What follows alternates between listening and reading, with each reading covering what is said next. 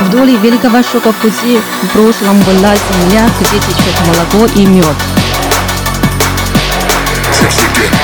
А сегодня, к сожалению, название многих мест стало просто синонимом конфликта и кризиса.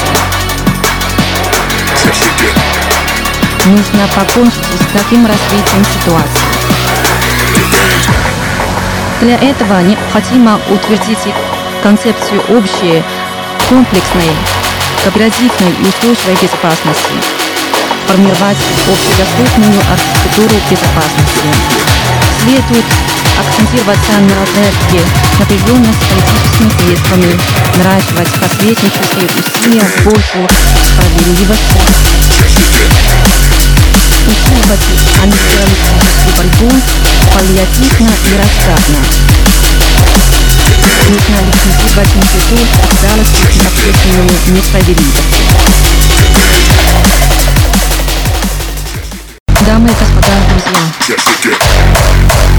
как говорят, муха беда начала. Сделаны первые, да и верные шаги по строительству одного полюса и энергетики. Следует использовать эту благоприятную ситуацию, так во всяком двигаться вперед и дальше с прекрасными будущими. В этой связи хотел бы высказать следующие соглашения. Первое. Один пояс и один путь должны вести мир.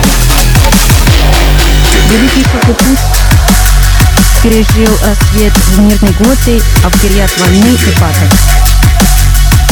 Строительство одного пояса и одного пути немыслимо без мирной и спокойной среды. Необходимо создать международные отношения нового типа в духе взаимовыгодного сотрудничества,